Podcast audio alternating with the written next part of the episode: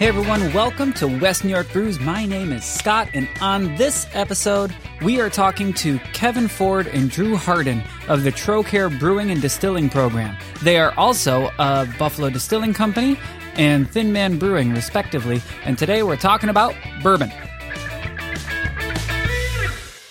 Hey, so once again, my name is Scott. We're talking to Drew and Kevin. We're going to talk about bourbon. Let me explain how, how it got into it a little bit. Uh, I am trying to expand my palate into the realm of whiskeys, and I decided to start with bourbon. So I've been drinking a bunch of different kinds of bourbon. I've mentioned it on the last couple of episodes, and I wanted to get some local uh, feedback on a local bourbon. So I went out and I got myself a bottle of One Foot Cock bourbon from uh, Buffalo Distilling Company. And I thought, let's talk to the distiller, and that's uh, Kevin Ford over at Buffalo Distilling. And he, along with Drew Hardin, teach at Trocaire a course about uh, brewing and distilling. So I thought, let's get them both on. So I reached out to Drew to see if he could connect us up with, with Kevin Ford. And this is the two of them talking about the program, talking about bourbon in general, and talking about this bourbon in particular and how it's made. So if you want to see this episode, if you want to see the video of this episode, I posted it on our YouTube channel. It's youtube.com forward slash WNY Brews. And from now on, I'm going to be posting the video of the episodes on our Patreon page. We have talked about it for months. I'm actually going to do it. It's patreon.com forward slash WNY Brews. So this one is going out just public on YouTube. Uh, but after this one, if you want to see them, they will be up on Patreon. They're going to be a longer version of what you would hear on this podcast. On the podcast, I tend to cut things if they go just a little too far off tangent, if they tend to be a little bit too far insider baseball, like you won't get it unless you know a specific person or, or a specific event, uh, you know, uh, inside jokes. I will cut it if it's before or after the actual um, topic of the episode. Or sometimes we just cut things because, you know, it goes for two hours and I want to cut it down to one hour. And I'm going to put all those back in to the Patreon editions, and I won't do any uh, censoring on the Patreon editions, except for if somebody says, hey, this is off the record. That's the only kind of thing I'm going to cut from the Patreon episodes. Everything else will stay on that. So if you want to sign up, it's on patreon dot com. It's patreon dot com forward slash W N Y Brews. And there are various support tiers. And if you choose uh, certain support tiers, there's actual physical products that you're going to get to, like uh, Buffalo Beer League uh, uh, stainless steel pint glass, or a t-shirt, or a West New York Brews pint glass. So, um, that is on patreon dot com forward slash W N Y Brews. The video of today is at youtube.com forward slash WNY Brews. And before we get into this, I want to let you know that you can find uh, all of these episodes at W N Y brews dot com.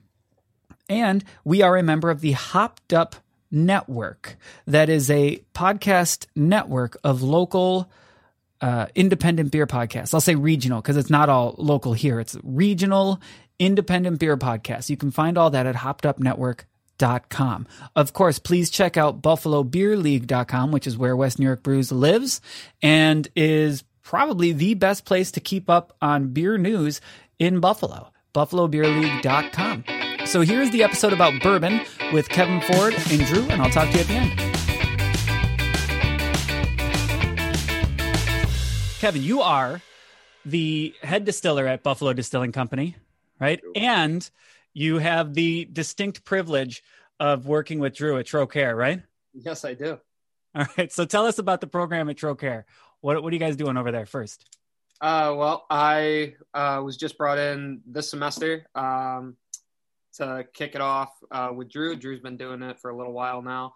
Um, it, it's always been, uh, or for the past few years, it's been a brewing and distilling program. And a big part of that uh, with Brian before Drew, Uh, and Drew uh, on the distilling end of that was bringing them uh, to our place, uh, Buffalo Distilling Company, and giving them a chance to see something in action. Um, unfortunately, you can't really, uh, you're not supposed to distill on a home scale or a small scale. So it makes the education really difficult. Uh, it makes it, it hard to do that. Um, so I'm really excited to come on uh, because uh, we have the opportunity to bring them uh, to a facility and, and actually show them some distillation. But uh, Drew can tell you more about that. Uh, he started off. Yeah. Uh, so I got pulled into Trocaire uh, the spring semester of last year. I uh, was teaching at N T R I P. Um, when I signed on last year, I was just doing the brewing science program. Uh, kind of turned around with that, and this year they're looking to have me do the um, brewing science, uh, tasting and evaluation, and craft beer. Um, so uh, that itself uh, encompasses the distillation program uh, because it is part of the hospitality program at Trocaire. Um, so it's kind of one of the newer programs. You know, N T R I P has had their program for a few years. Uh, E C C has had their program for a few years. The Trocaire program was running and was going. Um, you know, Kevin was teaching, Kevin Wise was teaching the uh, biochemistry out there and doing the brewing science for them for a while. Um, after his uh, untimely passing, uh, that program kind of slowed down a little bit and kind of lost a little bit of steam. Kevin was a fantastic human being, and he was really mm-hmm. smart and knew, knew his stuff. So uh, it was a great, great loss to the education community and beer community as well. Um, but so they called me on in the spring. We got a program rolling. They wanted me to turn around and teach it this year again and actually pick up a few more programs. Uh, at that point, when I was teaching the spring semester, I contacted Kevin, who's Kevin Ford, who's also a good personal friend of mine. And I was like, hey, I was like, I don't know too much about this. You know, I got a, a good base of knowledge and I know how distillation works, but I am by no means a distiller. I'm a brewer first. Um, So I, I asked Kevin if he could help me out, and he graciously offered to bring the students down to uh, uh, Buffalo Distilling Company and show them around and give them some uh, distillation education. And so now we're doing our best to try and roll forward as much as we can, uh, obviously in the uh, the COVID age, uh, trying to figure out what's going on. You're a teacher, you know how that works. So, you know, a lot yeah. of this stuff is remote learning, remote learning now, and the, the end of the snow day and uh, end of an era for that. But, uh, you know, We're we're trying to, to fit and make an adjustment and, and try and get everyone there. Uh, I don't know. I'm sure it's it, it's a lot easier to find students on a non-collegiate level because they're more mandated to go to school than they are by choice. Right? Um, it's, it's all geographic. Right. Uh, so so the program for us at the college has kind of waned a little bit. I think it's waned in higher education, at least from who the other professors and things that I've talked to, where people are just like, I'm going to take a semester off, or I'm going to take two mm-hmm. semesters off and just not put myself at risk and, you know, take some time outside of the, the classroom. And so uh, some of our school attendants have been down for some of the, you know, the more fun or uh, I guess you could say, I will, I will say less lucrative programs, because I am a brewer and I know that I do not make as much money as if I went and did the nursing program or the, any of the medical programs that, that Trocaire also happens to offer. So I'm like I'm that, that cool guy that gives you cirrhosis of the liver that, you know, you'll see or those other people that are going to make a lot of money off me later. So what's the end game then for somebody who's going for um for brewing and distilling? Is it in management? Is it in management of a brewery or in a distillery? Is it in actual? Oh, the production? program itself is it's the program itself as it's outlined is to teach you. It's mainly focused around brewing. There is a decent amount around distillation. Mm-hmm. Um, but it's really about ca- uh, craft beverage production. Uh, so it's education on ingredients, processes, uh, you know, st- starting with grain and water and barley, and then ending up with a, you know, a product on the other side. Um, a lot of the science elements of that, what is actually physically happening. Uh, so it's not just kind of like water, grain, warm, make beer. Like, no, it, you know, there's, there's a lot more science behind that. Um, You know, especially if you're on the distillation side, uh, you know, I know it sounds radical, but you don't want to blow yourself up. It is possible. Yeah. Uh, yeah. You, so I've heard. Yeah. Yeah. So, I mean, I've seen MythBusters, you know, it, it, a little bit of it. uh, but yeah, so it's, it's more an education in that. Uh, we do focus on some of the marketing and management side of things. We also do a lot of the hospitality industry uh, side of things like that. So uh, for proper service, storage. Uh, so if you wanted to, you know, go into a distributorship or something like that, you know, you still have to know about keeping your beer cold. Um, mm-hmm. You know, if you want to open up your bar, your own bar or brewery, it's like we go over service, draft line service. Um, Kevin and I recently, um, in the past two Saturdays, offered a workshop for the certified, uh, not certified, I'm sorry, a Cicerone uh, master beer server uh, mm-hmm. certification. Uh, obviously, it's great to have, especially if you're going to try and get a job in the restaurant or hospitality industry. Uh, not so much serving in Buffalo right now, but you know, if you wanted into the marketing, sales, or promotions and management fields, um, that would definitely be advantageous to you. Uh, so it's pretty much an all-around program. Uh, we do an internship as well. At that point, that's kind of where do you want to take it? Uh, you could work in a brewery, you could work in a distillery, you could work at a craft beer uh, tap room or establishment. Um, you know, you could work at a distributorship in a sales and marketing position. Like, you can take it any way that you really want to go from there, and those will all count towards your intern hours. Um, and so, you know, it, it's really kind of where where you, where you find interest in that program. Mm-hmm. Uh, we do run a pretty core syllabus, but Kevin and I are always open to interpretation. If you want to talk about something a little more on, you know, the sales and marketing side or the management side or equipment side or engineering side, you know, we try and put at least, I think Kevin and I are smart enough to figure out most problems in our day. So and I uh, think, we're, we're pretty uh, good at, at breaking it down. And I, I think the, that kind of encompasses the beauty of the course, is that it, it's a, what do we call it? Workforce placement? Yeah. Workforce, workforce development, workforce development. Yeah. So, so yeah, the whole idea uh, to get, get somebody to a place where they can start somewhere. We've both dealt with, um, I shouldn't say dealt with, we've had the privilege of getting of, uh, some interns from a lot of these programs. Um, so we know, uh, we know how to get them ready to, to hit the shop and make the most of their time there. Um, and that's what we want to do, is create people who are happy and, and productive wherever they choose to go. And, you know, do a little bit of help. You know, we want people to find their places, but we can help them out finding places too. Awesome. So the beverage, okay, so it's a beverage, craft beverage course. Can we talk about where the two diverge then, where brewing versus distilling? Like, for example, Kevin, if you if you want to take us through the process of making a bottle of One Foot Cock. Sure. Starting with, of course, the grain, and heat the water, and sure. Um, I'll uh, I'll give the the simple rundown if we want to get into anything else later. Right? Nope. I need percentages. I need temperatures. Go.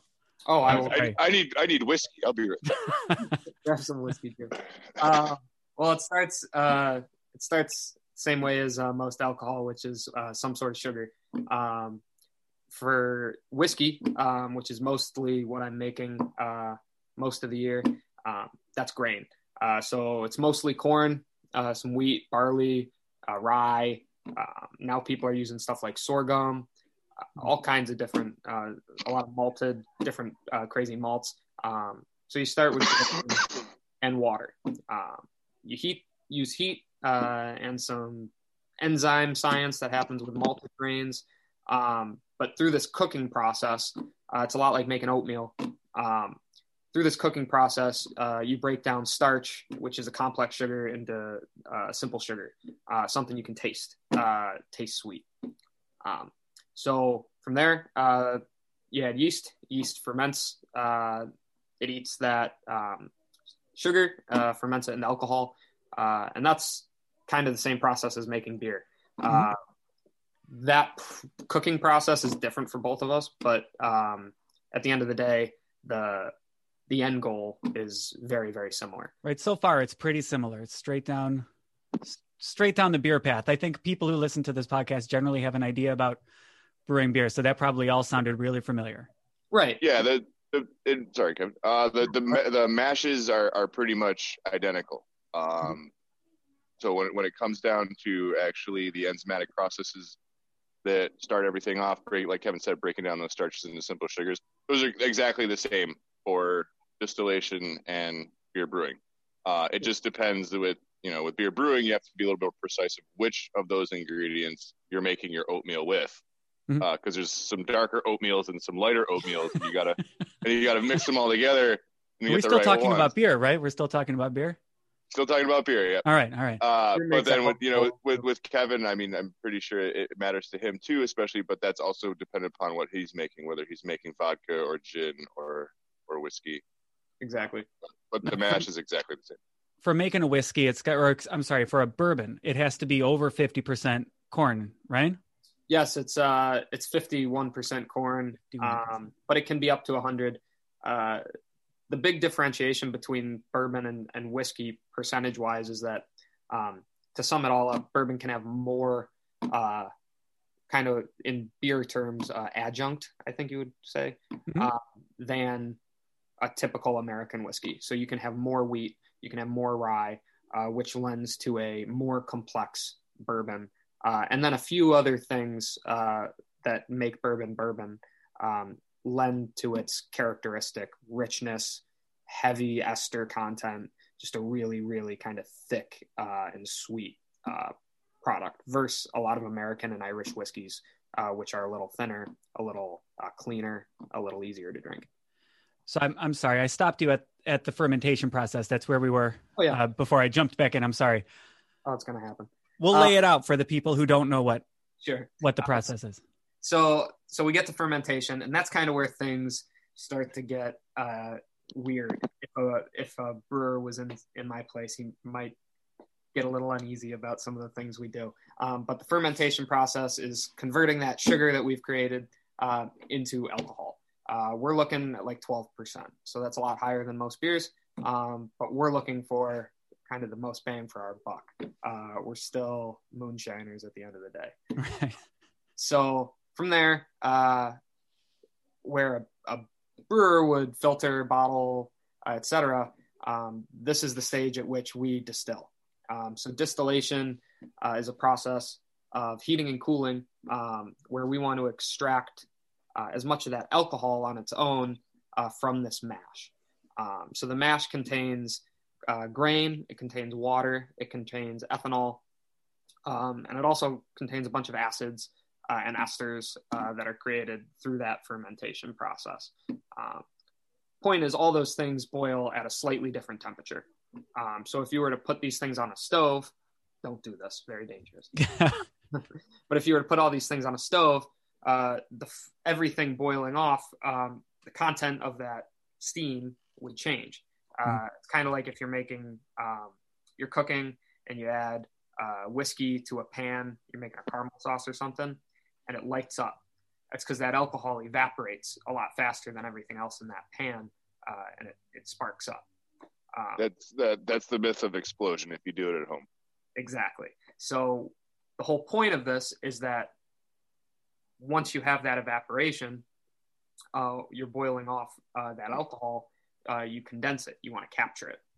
Um, so we more or less have a pot, a cooker, uh, with only one path out. Uh, and right before the exit of that path, uh, we have a chilled channel.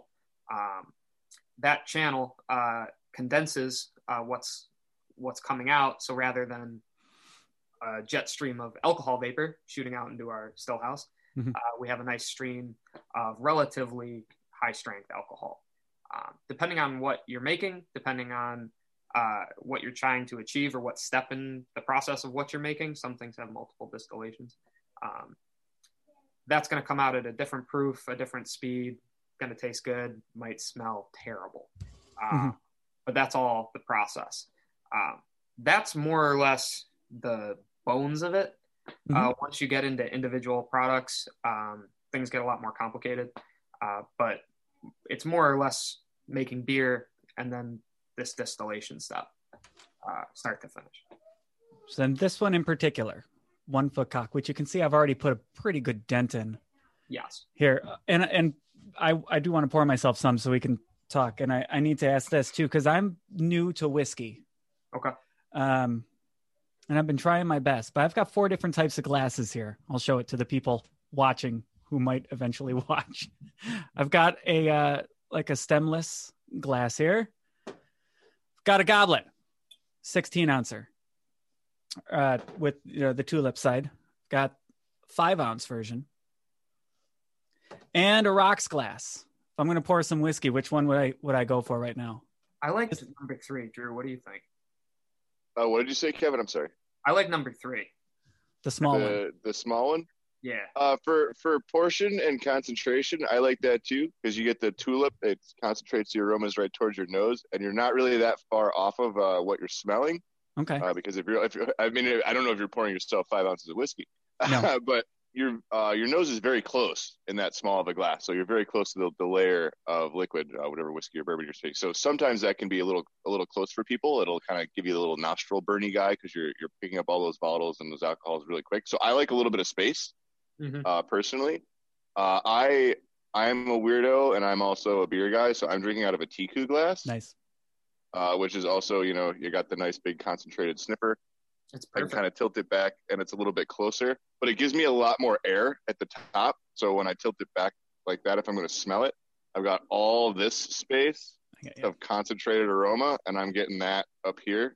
So I would probably say your, your, uh, your just regular Belgian tulip glass. I like those. I also like the weight. So I'm also a sucker for a rocks glass, mm-hmm. just because I like the dunk.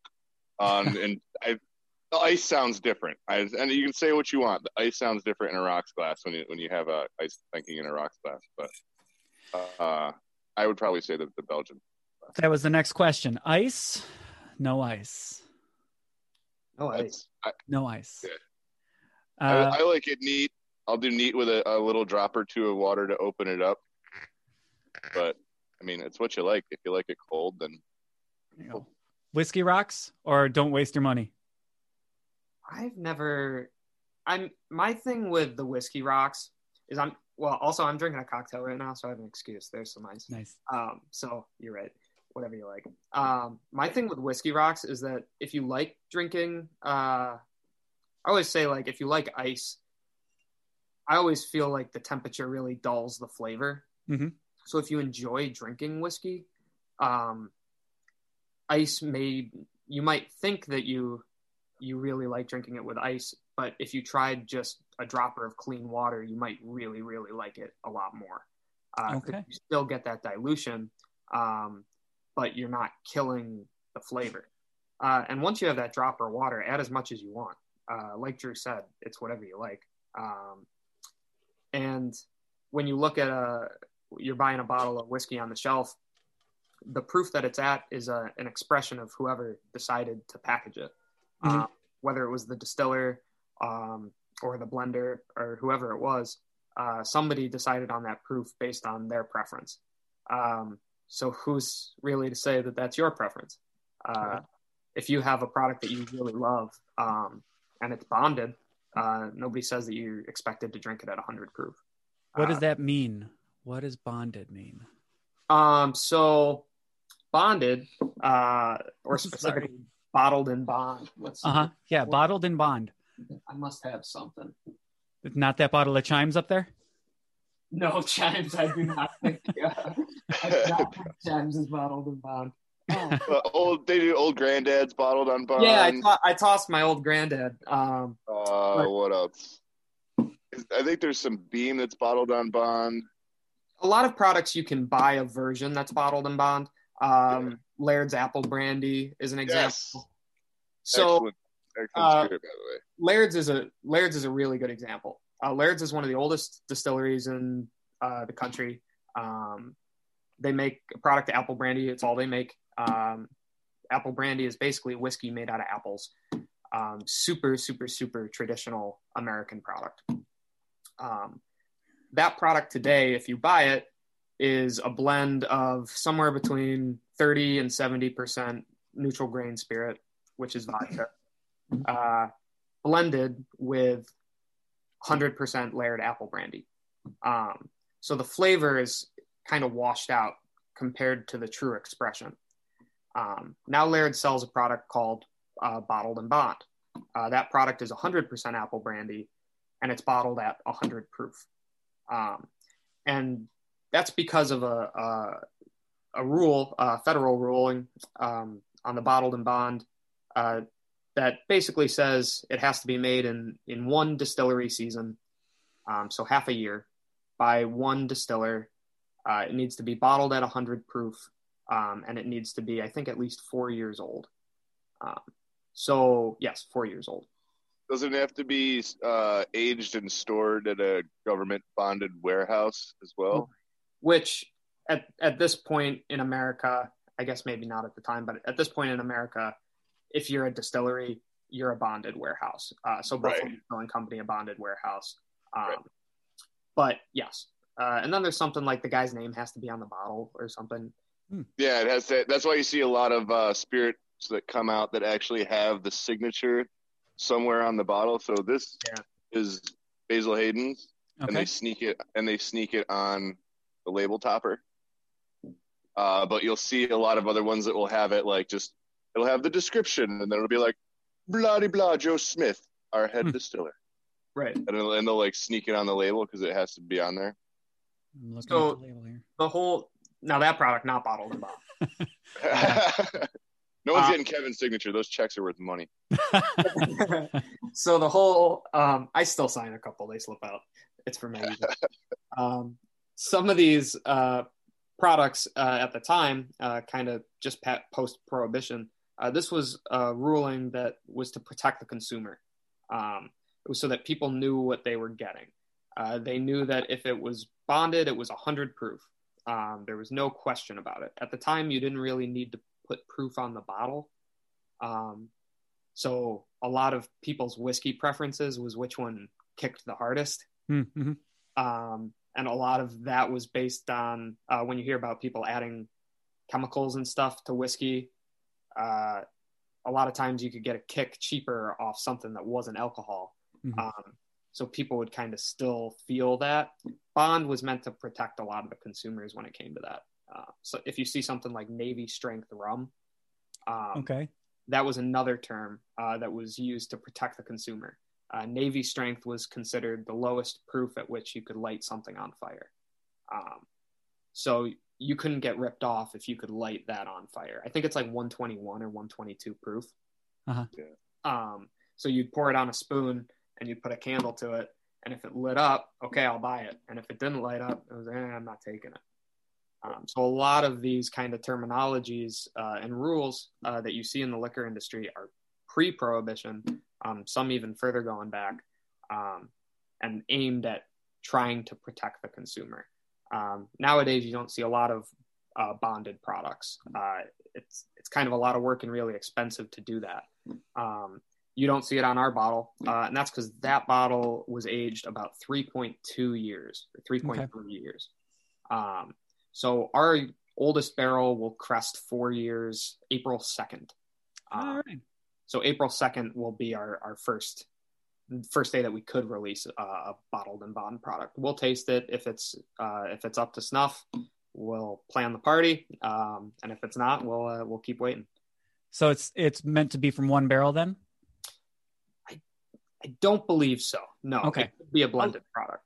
Anything uh, that was said that was wrong, I'll make sure to cut out too. So, well, the, the kind of weird thing about a lot of these terminologies that you hear, like single barrel, uh-huh. is single barrel doesn't mean anything to the government. Um, so we put out a product called Single Barrel. Right. And that's unblended. Uh, cross my heart on the Whiskey Lords. Um, that is an unblended product. Now, uh, Knob Creek Single Barrel, Uh, where the liquor store gets the barrel sent to them, and the bottles that come to that liquor store are cased up from that single barrel.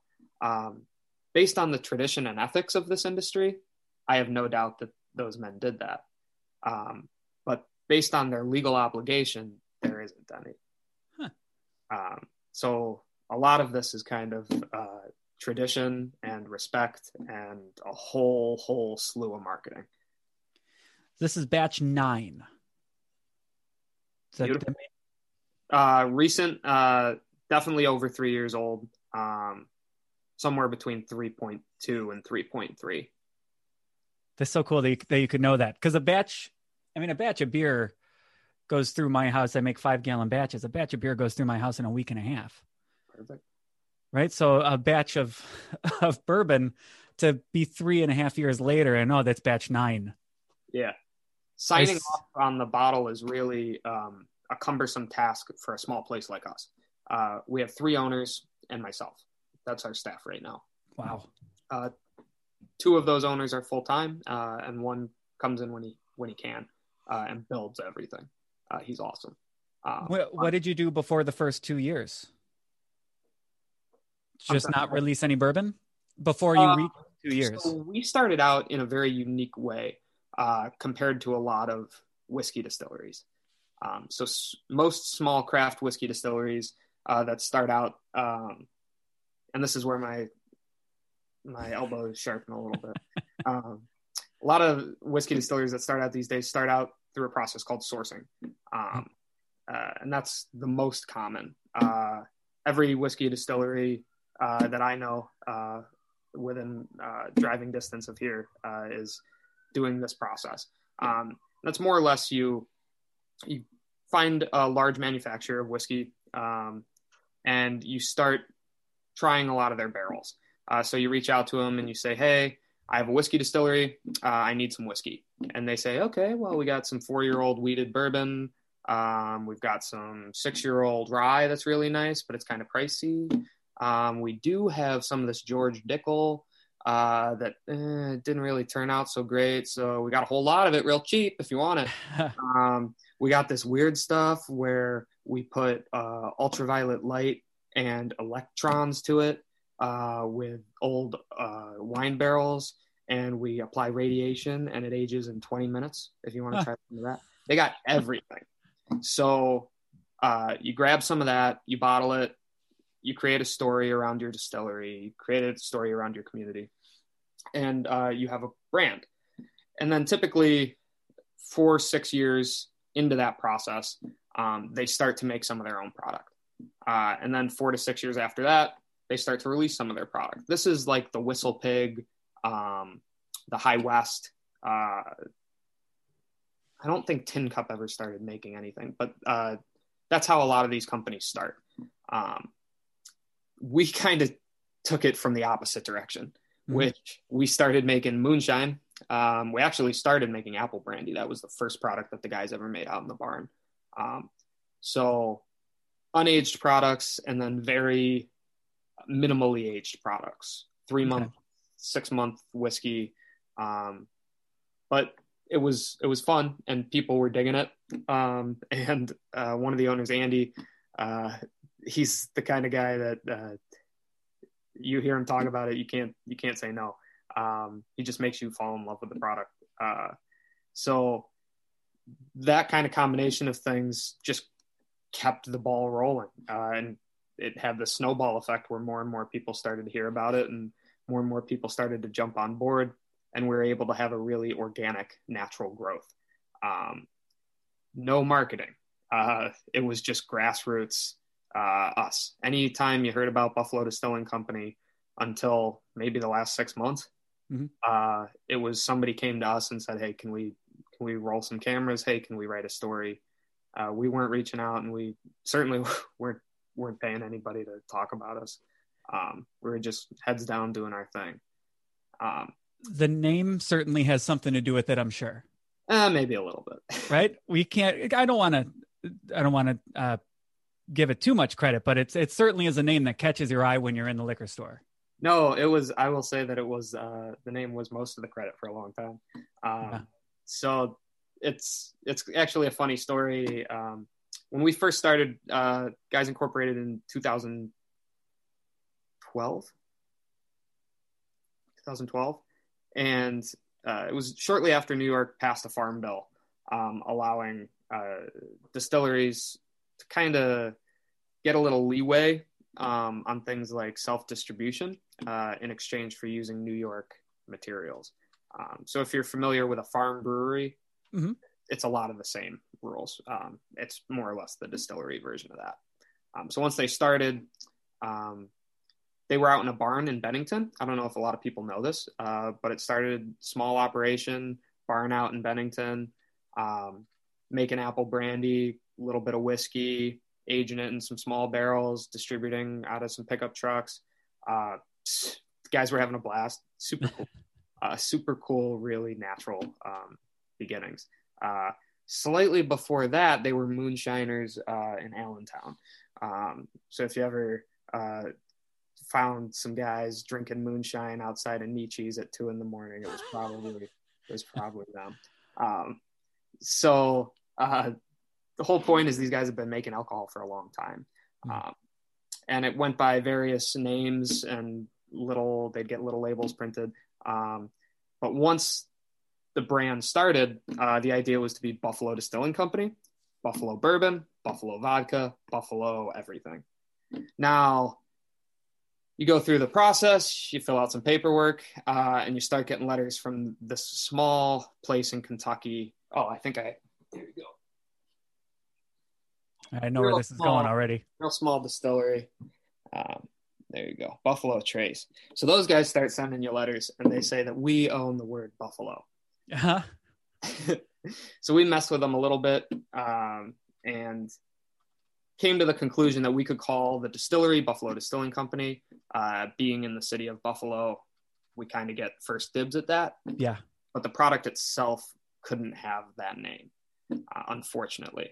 Uh, now, while the guys were doing this moonshining uh, out in this barn, uh, naturally, you'd have all your friends over when you're running the still. So they would have these parties. Uh, and on the side of this barn uh, was a rooster. And this rooster that was painted on the side of the barn had one leg. So flash forward, you're trying to, you're trying to get a brand made. Buffalo Trace is kind of throwing water on your fire. Um, and there's Frank Senior in the back who goes, no, no, no, no. You guys got a name. You guys got a name. You put the rooster right on the bottle. It's One Foot Cock. It's perfect. People are going to love it. It goes down smooth. It's a name you can't forget, an experience you'll remember the rest of your life. And we said, well, government's definitely not going to let that fly. Yeah. Sure enough, they did. Uh, Truth in marketing. So it was that kind of an accident, but uh, Buffalo, uh, we think Buffalo Trace every day. I'm thanking them right now. Huh. Right. I looked, I had to look it up how long they've been around. They've been around for a bit. I think they were around. Yeah. They were one of the oldest, right? Yeah. seventeen ninety-seven. Uh, out of Buffalo Trace, Kentucky, which I guess, right. Once you, once you have a wing named after you, come and talk to us. Right. Exactly. Well, so the that, one that's bummer. The one I'm drinking now, the One Foot Cock, uh, straight bourbon whiskey. Yes. From batch nine. Um, what, what ingredients are in here? Is there wheat in here? Yeah. So that's uh, uh corn, wheat, and barley. And okay. So I'm, I'm doing what I would very similarly do with the beer is I'm, I'm smelling first. Mm-hmm. Uh, making sure that I'm clearing my nose first and I'm smelling. And then I'm getting it in my mouth. I'm swishing it around a little bit, which burns a little bit more than a beer would. Oh. And then I let it go down.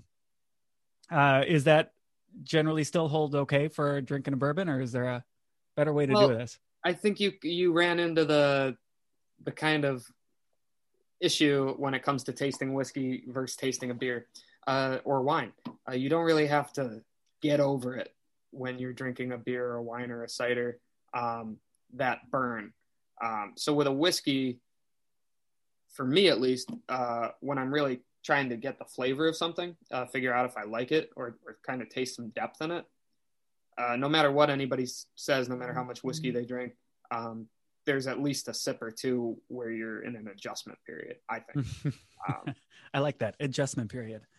And I think it's important, and maybe Drew can attest to this as well. I think we've talked about it. Um, that you kind of have a first, second, and third sip uh, profile.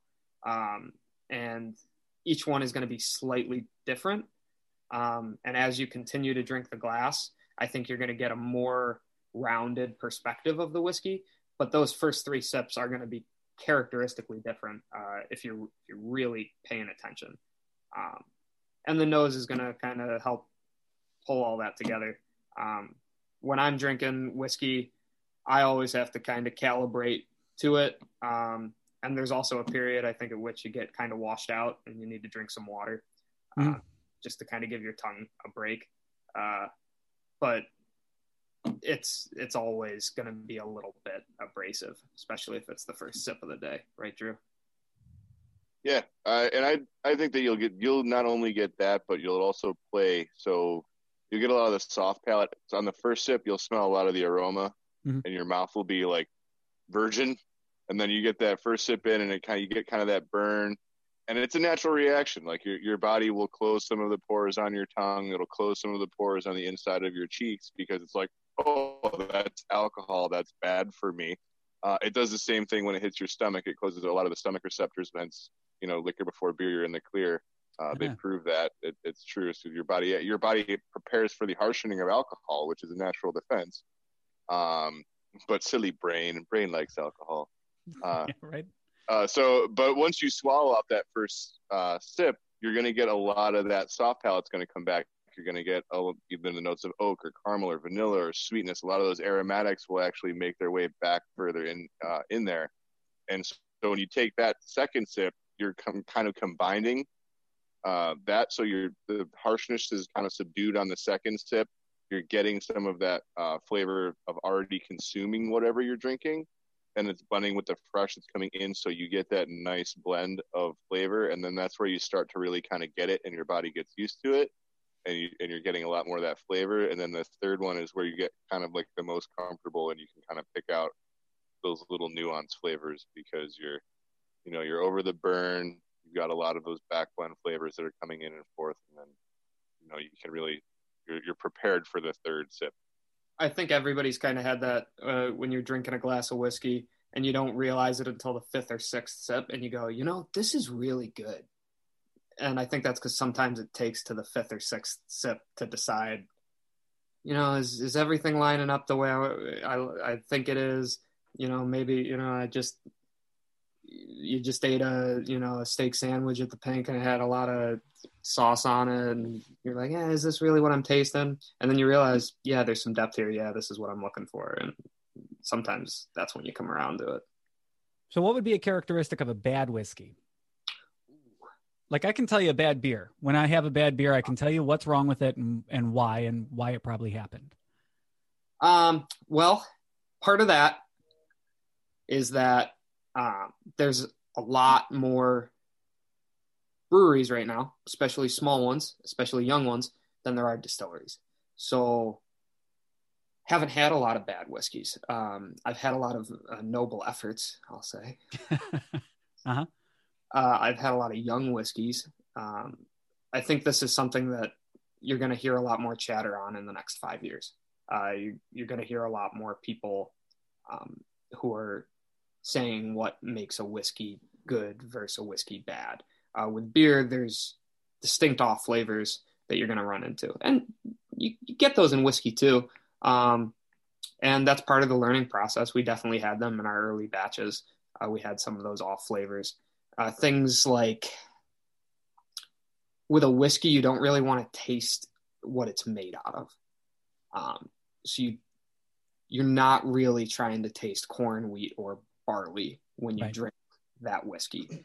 Um, it's something that I hear a lot from uh, whiskey aficionados um, is, okay, I get a corny, I get a corny smell in this Buffalo Trace. And it's like, if the guy who made that heard you say that, I wouldn't go well.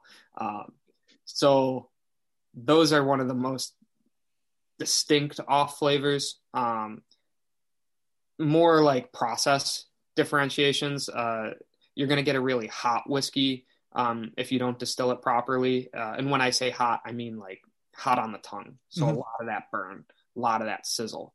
Um, that's not just based on proof. Uh, a lot of it is based on distillation process. And a whiskey that was made aggressively uh, with cut corners um, and trying to maximize your bang for your buck uh, is going to be a very, very spicy, very hard to drink whiskey. Um, where a slow distillation uh, and a slow fermentation and all these processes, uh, process changes will lead to something that drinks as if it's a lower proof than it actually is. All right. Uh, distillation's a little bit more forgiving uh, than fermentation is. You can uh, I mean, that. I, I, well, I mean, that's that's kind of why whiskey kind of had its big, big boom back in the day is, you know, there wasn't refrigeration. There was a big land boom out west. People wanted to go west. They want to take up, and you can hunt meat. You can get meat fresh if you're going to survive. Um, but things like, you know, alcohol, fun stuff, you know, wine would spoil in heat in a wagon traveling across the country. Beer would spoil. You know, no food was really kept cold. It was, you know, dry cured or seasoned or salted. Uh, you know, so whiskey was the, the option. It, it got better as it aged and, and, and went on. So it's definitely a, a more forgiving product. So, I mean, beer could be spoiled as a result of actual flaws in process from the brewery or person that's producing it. It can be a storage problem where it was stored warm or incorrectly. Uh, you know, it could be an age issue where it's just super, super old and never made it to the shelf. You know, it could be super fresh and an amazing beer in a keg and go on service to a dirty draft line at, uh, you know, a non-reputable uh, place of service. So, I mean, with beer, there's there's really a lot of uh, there's a there's a lot of bastardization in the in the process of where spoilage can happen. It, it can't just be from from one source. Like, oh, this guy messed up here at this point. There could have been a yeah. lot of places where you make the best beer and you hope that that beer is going to go out and you're so happy about it, and then someone just treats your baby like doo-doo and leaves it outside in the summer before it can make it into a cooler and then tastes like crap when it goes on the line. Uh, you know, with with spirits, if, if it's produced and released in the expression of the distiller, it goes into a bottle, where are you going to get it? Right. Out of the bottle. uh, you know, if, if it sits warm in a warehouse some someplace, not that bad for it, you know, depending upon what the conditions are. But, you know, it's not it's not an issue. It doesn't have to constantly be kept cold. It doesn't, you know, it's not alive and living anymore.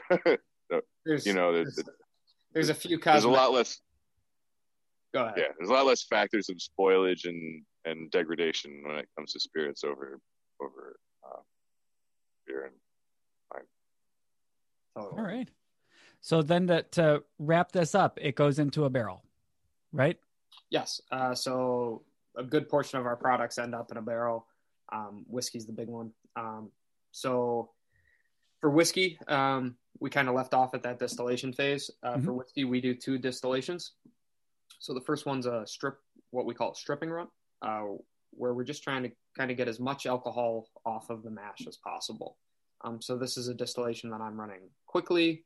Um, more or less, I'm trying to get that alcohol out as fast as I possibly can. Um, so the stuff coming out, like I mentioned earlier, is hot on the tongue, very aggressive, uh, doesn't smell very good, um, kind of has this wet dog, cardboardy kind of smell. Mm-hmm. Um, and this is all those esters um, and acids that the yeast was creating during fermentation coming to light. Uh, the reason I'm not really concerned with the flavor, the smell, uh, or the palate of the product is because we're going to go through this secondary distillation. Um, so everything comes off the still crystal clear. Uh, so at this point, I have a nice clear product to work with. Um, has all the esters I want. It has all the acids I'm looking to esterify. Um, and that's what we're going to do in the spirit run. So my part of the reason for this is because now my, my spirit still stays nice and clean.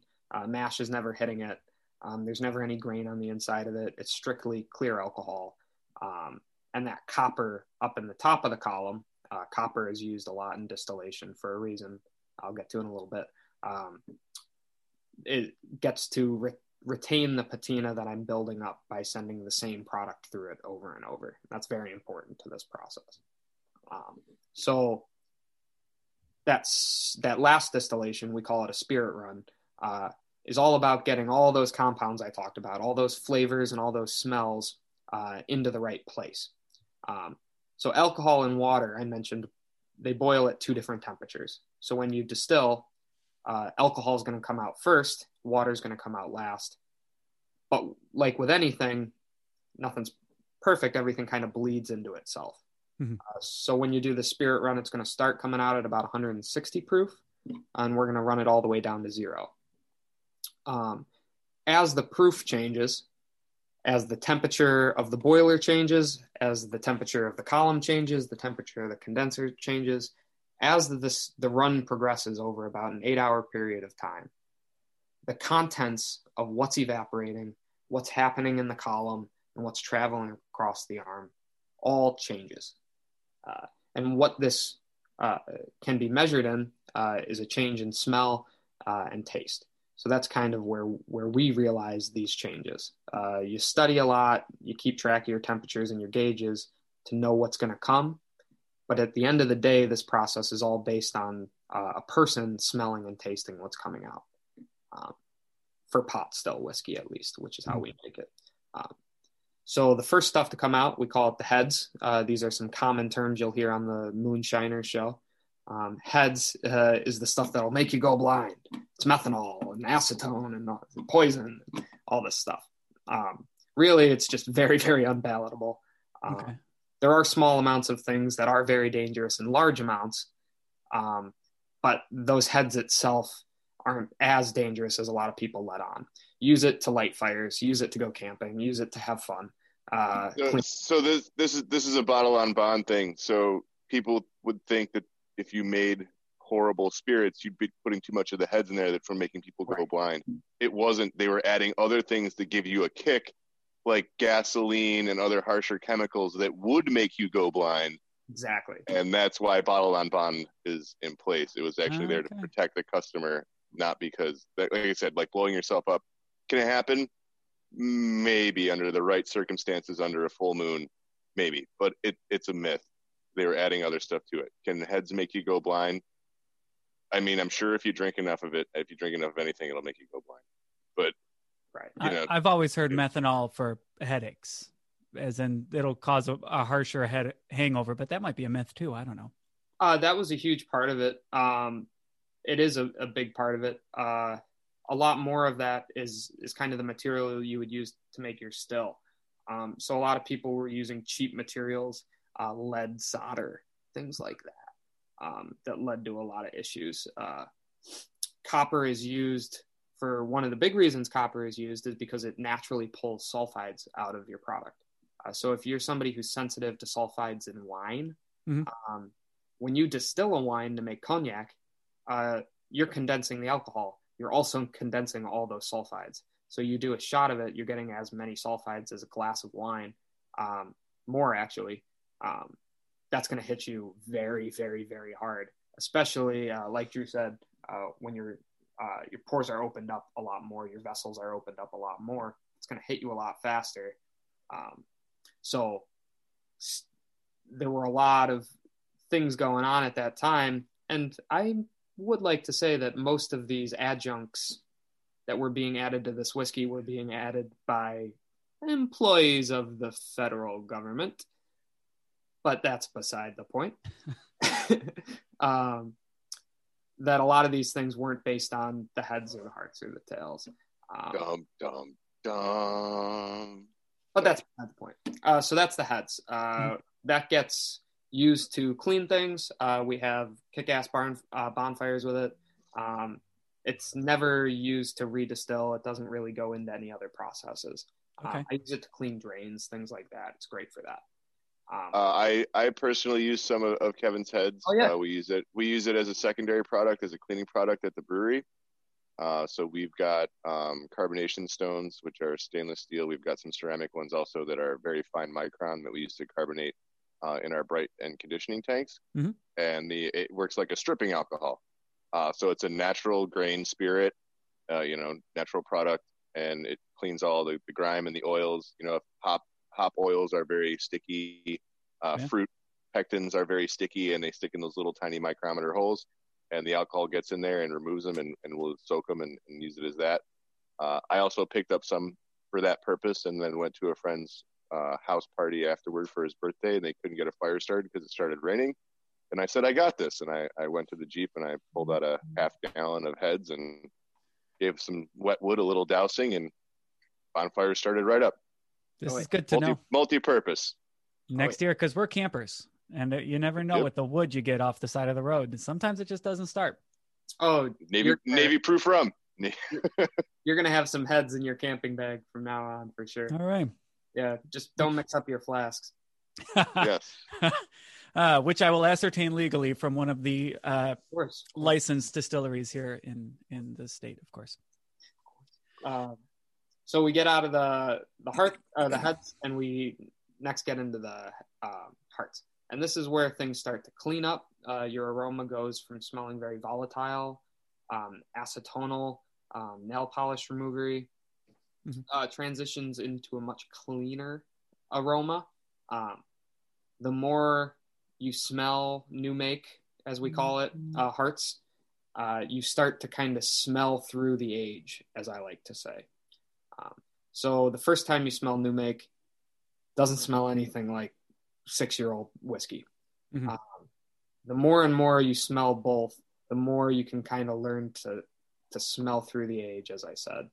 Um, but more or less what you're looking for in that smell and that taste when you're transitioning into the hearts isn't necessarily sweet or smooth or caramely or anything like that. You're looking for the specific chemicals that you need uh, to create the process in that barrel that you want to get the end product. Um, and this is a process that's consistent throughout the entire whiskey making process. Um, in your ferment, you're going to have smells that smell like Chippewa on a Monday morning. Um, but those are going to turn into some of the most beautiful yes. smells throughout your distillation. Uh, Can I use the, that as a beer name? Yes, please. And then those right. throughout a barrel aging process are going to turn into completely different uh, flavors and smells. Um, so it really is a, a long game. Um, once we kind of move through the hearts, uh, that's where your corn starts to come in, or the product uh, that you made your mash out of. Uh, you start to kind of get the natural aroma of whatever you made it out of. This is something that, depending on what you're making, kind of is arbitrary. Uh, for apple brandy, a little bit of that apple flavor is very nice. Uh, a natural apple essence. Mm-hmm. Uh, for whiskey, you really, really don't want it. Um, so as soon as we start to approach a grass hay-like, uh, you've known you've gone way too far. Um, there's actually a very, very subtle cinnamon uh, content in most whiskey. Um, it's cinnamonal. It's the actual cinnamon is your cut point. That's the last thing that you really, in my opinion, want to collect as hearts. It's very, very subtle um, to get it. And once you get it, you won't unsmell it. You won't untaste it. Hmm. But it's a very, very kind of tongue numbing um, cinnamon red hot flavor. Uh, and that's when you, you don't want to go any further. Your hay and your grass and your corn and your wet dog is very shortly after that. I, I love walking in uh, when Kevin invites me over and he's doing a run, and I'll walk over and just get a sniff of how the whole run smells without having anything. And I'll walk over and I'll put my finger under the strip and taste it. And I try and I'm trying to figure it out. So I try and guess where he is doing either mm-hmm. like heads, hearts, you know, heads, hearts, or tails based upon what's coming out of the still. So I, I try and guess. I'm working on it. Nice. Oh, he's getting I feel like if I did that, the, excuse me, sir, please, please stop doing that. Uh, I, sorry, sorry. I, I, I hang out by the back door. They let me, or at least they haven't shooed me away with a broom yet. Not yet. Uh, uh, can I, can I ask, I'm sure this probably also plays a, a big factor in one of my favorite products and probably the biggest elephant in the room that we haven't talked about yet tonight, the Krupnik. Krupnik. Oh yeah. So, so the, the honey, so if you're, if you're distilling the honey, is that like where you're, you're getting the, the hearts is where you're getting a lot of that natural honey character and a lot so, of that stuff? Or so with Krupnik, um, and this kind of goes into a lot of the products we, we make, um, because we do make a large variety of special releases, small batch, and liqueurs, uh, flavored products, um, Krupnik being the most popular. Uh, for us, Krupnik starts as vodka, uh, and we make that vodka out of one hundred percent uh, corn. So first step of that process is making vodka. Uh, so a lot of people uh, will will assume that we're fermenting and distilling honey a lot like making mead, um, right. but we're adding the honey all after. Um, and that's for a couple reasons. Um, fermenting and distilling enough honey to make the base for the Krupnik would be extremely, extremely expensive um, and a very slow process. But I just might have a small tote of honey fermenting right now that I'm going to distill. And this is, you guys are the first people to hear about this. Uh, and we're going to make a small run of Krupnik distilled from honey. Um, it might only be ten bottles, but so help me God, we will release it. Ah, well, it's five oh two, Scott. You can't use that material. I'm, I'm writing it down. I can, I can take that. It's going to cost you. It's going to cost you. uh, But we had uh, we had all the honey after, Drew. Um, I didn't know that. Yes, so it's I, raw. I was, I was the layman. I was, I was. I thought you guys were fucking making mead and distilling off of it. All right, that's what well, I thought too.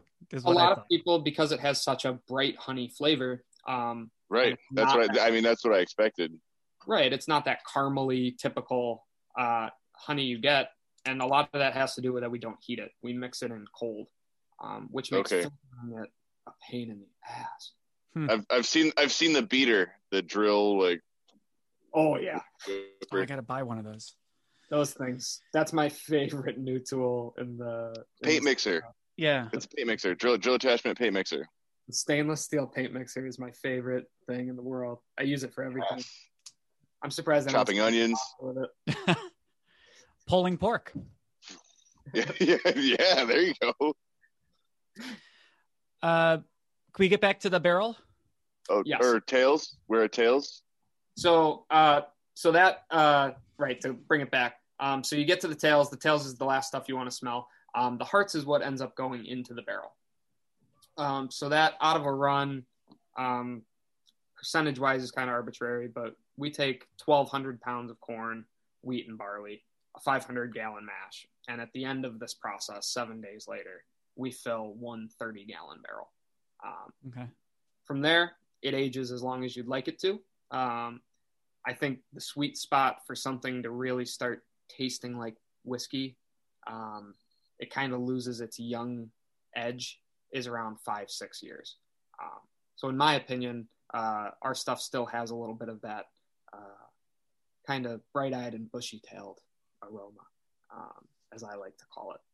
Uh, but it's fun to drink. And uh, the way we distilled the barrels that were going to get pulled a little younger, um, we intentionally distilled those to have a, a much smoother uh, drinking experience. So even though it's young, it's not necessarily hot on the tongue. Uh, the stuff that we're going to be releasing that is four to six years in the next two to three years um, is going to have more of that characteristics uh, bite that a bourbon is known to have. All right. Then are you blending after those? Right now, we're not blending. All our products are single barrel. Yeah. Um, the bourbon will eventually be a ben- blended product, but we're still probably three or four years away from that. Um, in the next year, you're going to see products coming out like an Empire Rye, a seven grain whiskey, uh, and some wine barrel finishes. Um, those kind of products for the next ten, twenty years are all go- always going to be single barrel. Right. So when you're distilling, you got to have a, you got to have a long distance plan. Oh yeah. You stay in the moment, you, you do your thing, but you're always kind of thinking ten, twenty years out. Um, it's a flight to Cancun six years from now. Right. Exactly. So that that's all I had. Thank you. Thank you very much, both of you, for, for doing this. No, thank you, Scott. Sitting down. Oh, my pleasure. Like afternoon and popping some whiskey out. Of course. uh, so uh, I got this bottle so people can find out. I got this bottle at uh, McKinley. Uh, I forget what part of what group it's. Oh, Global. It's part of Global Group. Yes. At McKinley Wine and Spirits. Um, they also have it at Briarwood Wines and Spirits, and you can find uh, the entire list on uh, Buffalo Brewing, or I'm sorry, Buffalo Distilling's uh, website. Right, so where you can find it, because it was sold out at the distillery, because that's where I wanted to pick it up. Yes, so the straight bourbon is right now all on the streets, uh, meaning it's all in the liquor stores. Uh, we do have a very limited release uh, single barrel that's only available at the distillery right now. All right. Um, so depending on what you're looking for, might only be at the shop, might only be at the liquor stores, uh, but that's a craft place. Uh, and I do like to say every, we've uh, we can ship every, any, everywhere in New York now too. Uh, oh, so, shipping. Okay. Yes. Uh, New York and D C. So if you've got a family member uh, towards the city or in upstate um, and you want to send them something, go on our website. We make it super easy, um, as well as curbside. If you want us to run something out to your car, we make it super easy. That's good to know. All right. Save, save one of save one of those bottles for me, Kev. You still yeah. got a couple left. I'll definitely, like I said, it goes, it goes fast, right? You got to right. get brandy. Brandy? Mm-hmm. I think it would go, she's a fine girl. Uh, what a good wife she would be. And it would probably go fat. I would probably drink the brandy and then just leave the whiskey. So that would that would probably make more sense. All right. I'm, go- I'm going to head out. I'm sorry. I got to leave, guys. But thank you so much. No, thank you, Scott. No, I will, Scott, yeah, thank you. I'll send it to you guys before I send. I put it out, and if you if you hate it, we'll scrap it. Oh, but I thought it was great. Perfect. All right, talk to you guys soon. Right, cheers. Cheers. So, hey, thank you for listening. Check out the video on YouTube if you want to see it. It's at youtube.com forward slash WNY Blue. It's at youtube.com forward slash WNY Brews. I'm going to leave that in. Uh, you can find us at buffalo beer league dot com on the Hopped Up Network and, uh, oh, on Patreon, patreon.com forward slash WNY Brews. And please check out the Rearview Ramblers. We always go out on their song. You can't buy beer with condolences. You can find them at rearview ramblers dot com. I'll see you on the next episode of W N Y Brews. Thank you.